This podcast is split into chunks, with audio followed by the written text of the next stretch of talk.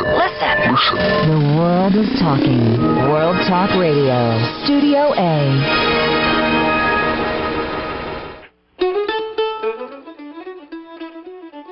If you were a Civil War soldier clutching an identification disc, who would you want to see in your last moments?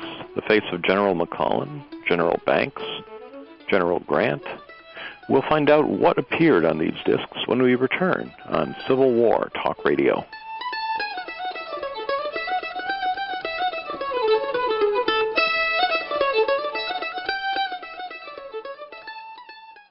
For the people in our military, it's a time of sacrifice and duty.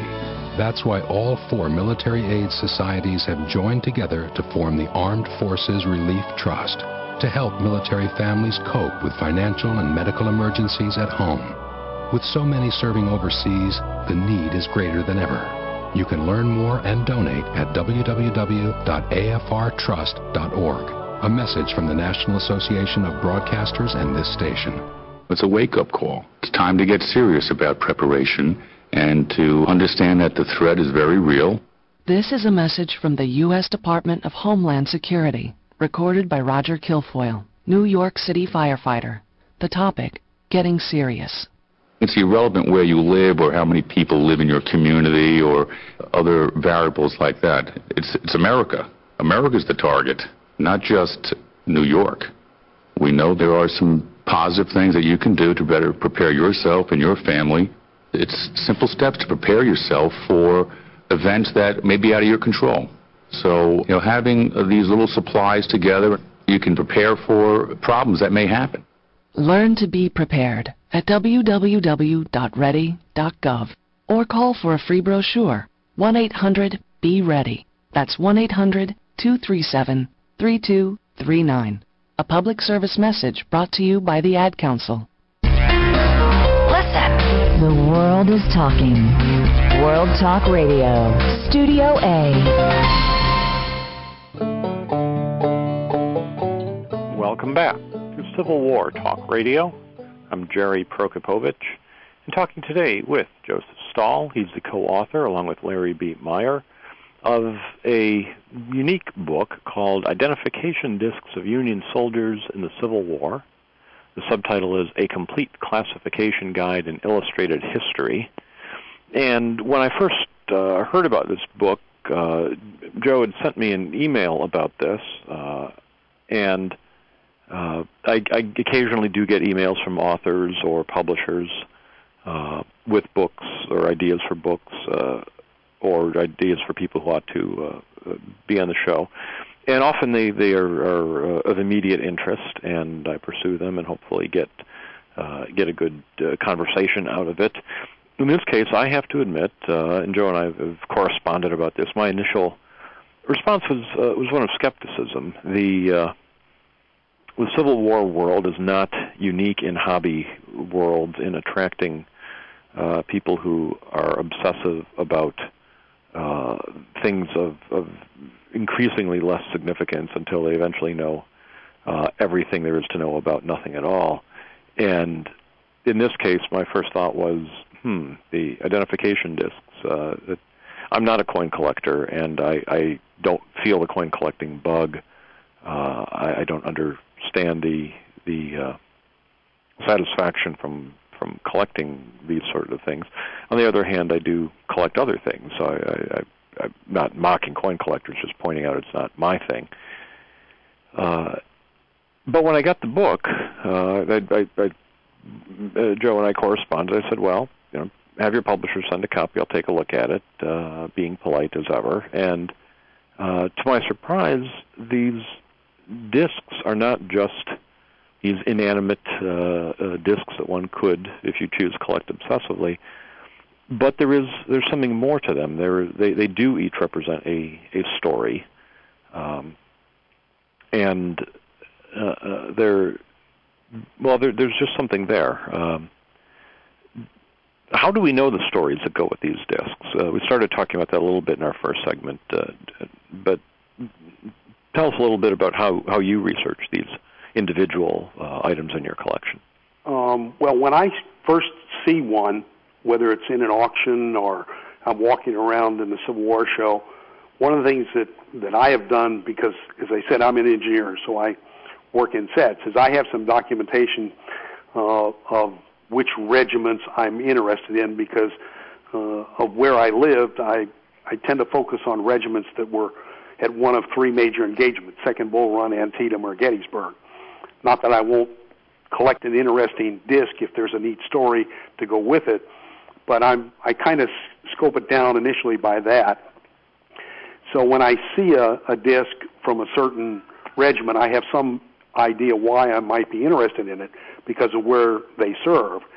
And then the second place I go, which lots of people do, and I'm sure you're familiar with now, is there's a there are two online systems that you can go in and get some what I would call preliminary information about a soldier. I mean, the the National Park Service has the Soldiers and Sailors database, which will give you, yeah, a soldier enlisted uh, in approximately a date usually, and a company, and then there's a commercial. Uh, I guess you'd call database that uh, if you sign up for will give you uh, when he went in, how long did he serve. Uh, occasionally, they'll give you information about if he was wounded or not, when he mustered out, uh, the basic preliminaries. And uh, based on that, I start to get interested. Uh, it, since I like Antietam, I'm not necessarily going to be interested in a disc from a, a guy, even though the regiment was there, if he enlisted in in 1864. But the key thing is after you've got a disc, uh, to go, I personally was able to, since I lived in Fairfax County, go to the National Archives and pull the soldier's records, his service records, and then depending on whether he filed for a pension or not, you can get his pension records. The service records are bi-monthly reports that were filed by the, the company commander, theoretically, that uh, state any important events. So they say the key thing is he present or is he absent? If he's absent, where is he? Uh, is he in a hospital? Uh, not infrequently, if he's in a hospital, they tell you which hospital he's in, um, the date he left, dates of promotions, and as you can see, if you look through the book in chapter three and you thumb through it, you can see some soldiers who uh, it looks like they got in trouble with their officer, and so they get fined. And there'll there'll be notes that so and so was fined 62 cents for lost ordnance, which free free interpretation is these bullets got wet and he threw them away without permission, or he lost a bayonet and he got charged a, a nominal amount of money, or he straggled on the march and he got uh, fined, or his pay got docked. So you get this running bi-monthly account of where the soldier was, not necessarily where, but if he was in a hospital, uh, and whether he's present for duty. Did he get any special assignments like uh, being regimental cook? Uh, did he get assigned to the ambulance corps? Is he detached to the headquarters to be a guard? So you get a flavor for what he's doing and where he is. And then, of course, if he gets wounded, there will be medical reports. If he's captured, there there is supposed to be the report of when he got captured and where, and if he got then exchanged, when did he get changed back, and where did that take place, and when did he report back to his unit. Uh, one of the things that's interesting is when some of those occurrences took place, uh, you had to pay for your own transportation. So you'll find uh, soldiers whose pay is docked seven dollars and twenty-two cents for transportation, and sometimes they tell you, you know, from the Baltimore from Baltimore to Alexandria or where they're going. So you really get a sense of, of who these people are as, as individuals in terms of their right their military careers. And then the follow up is if if they filed for pensions, um, because it's a bureaucracy. And one of the things that people don't realize is that there were actually disability pensions starting in 1862. So if a guy got wounded in 1862 and lost a finger at Fredericksburg, in the summer of 1863, he he could start getting a pension of maybe two dollars a month, which then over a period of time he would file, and depending on his age, they would increase potentially. Uh, and if his disability got worse or medically he got worse, and you see these records of him refiling for pensions for increases across the 1880s and 1890s and into the turn of the century, or his widow was filing.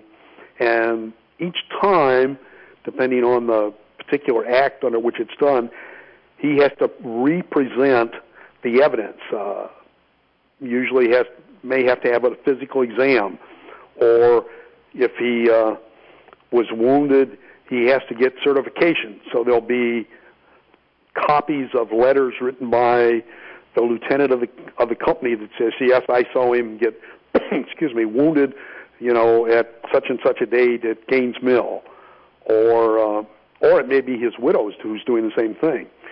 Uh, as an example, one of the soldiers in the book, in the uh, 87th New York, he passed away from disease, and his widow filed for a pension. Or sorry, his mother filed for a pension, and to get a pension, she had to document that he sent her money to live on because his father wasn't able to farm the farm.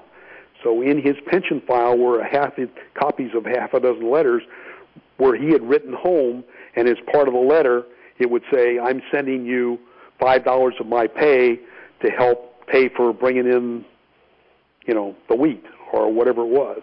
So you get these flavors of the people and their after afterlife and what's happened to some of them. Um, and of course, when other people write recommendations, they sometimes write things that you would not expect to see. Uh, I have one soldier who's there's a note in the end.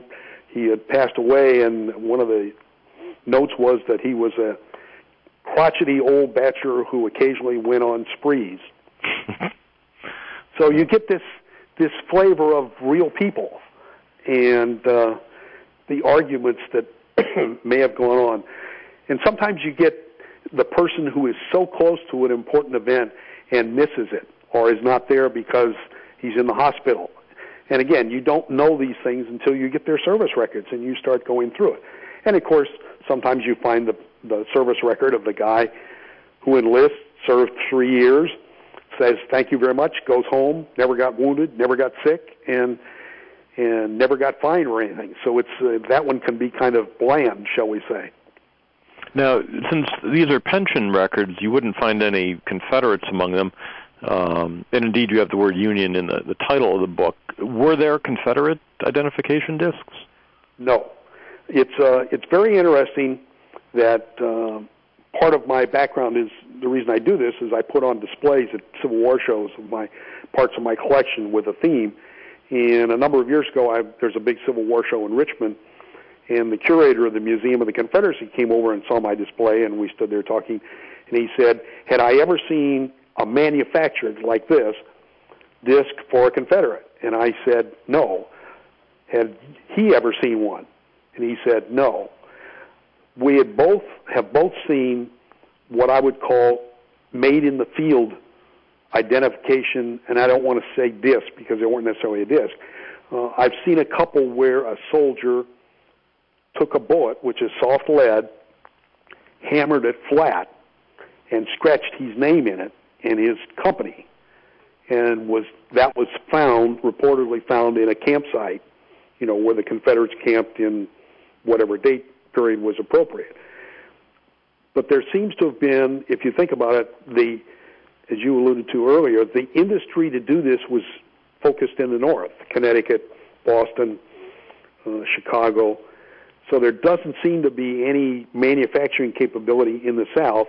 And the other thing is that the materials that they're using to make these, uh, the Confederacy had much better uses for in the sense of they were using brass for cannons and things like that. So there was just a basic metal shortage.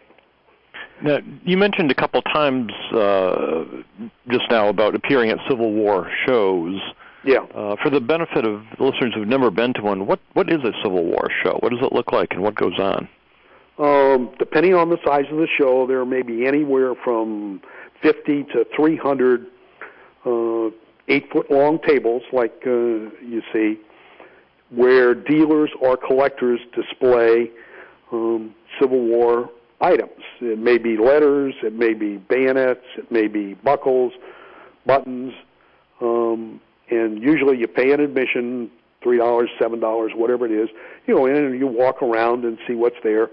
And as I said, there are dealers who will be trying to sell things, and there are also um, people like me who are collectors who are exhibiting or museums or the National Park Service or local historical societies will put on displays like Civil War Preservation Trust. Uh, one of the big Civil War shows is, is in Fairfax County and uh, hosted by Northern Virginia Relic Hunters. And they always set aside a number of tables so nonprofit people like that can come in and solicit uh, new members and, and things like that.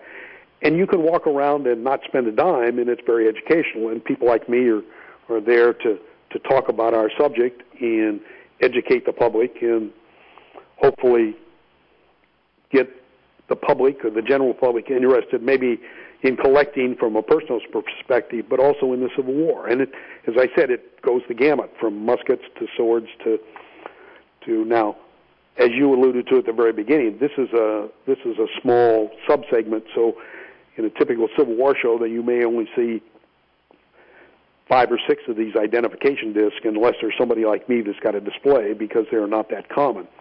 But buttons are and bullets, obviously, and uh, accoutrements, cap boxes, cartridge boxes, knapsacks. It runs the gamut of what people will collect and what there's interest in, and how much has been documented. And, and, and, and would manuscripts show up at something like this? People yes, letters? manuscripts and photographs, for example.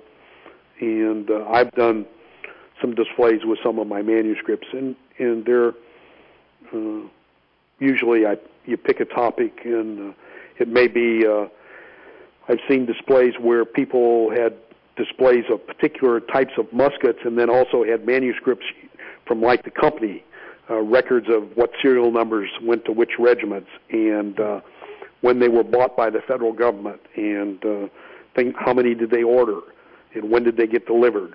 So it runs the gamut. It's, as I said, we we tend to forget that even in 1860s we had a significant bureaucracy which collected paper. Mm. And do uh, do book dealers show up at these things? Yes. Yes, quite frequently there'll be a significant number of book dealers, and uh, so that's one of the things we talked about in the book. If you if you see an identification disc and you're not sure, one of the things to go do is go take 10 minutes and go over to a book dealer and see if there's a regimental history and see if there's anything written about that particular soldier or or is there a photograph of the soldier which to me makes it even more interesting. I have a few cases where I've been able to match a photograph to a, an identification disc, and then you then you can look at the face. Or, as I said in the in the preface, one of the things I've done is write a number of shorter, much shorter, one or two page articles for magazines and uh, Civil War Times page in the, the Washington Times newspaper here in D.C. and the Gettysburg Magazine, where to be able to look at the face of the soldier and read his description that he's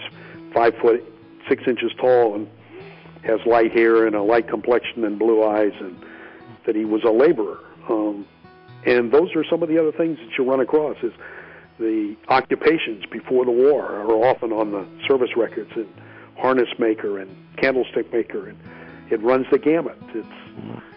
well, interesting. We will what we'll do is take another short break now and, and talk more about these these discs and where one finds them. We'll do that with our guest Joseph Stahl when we return on Civil War Talk Radio.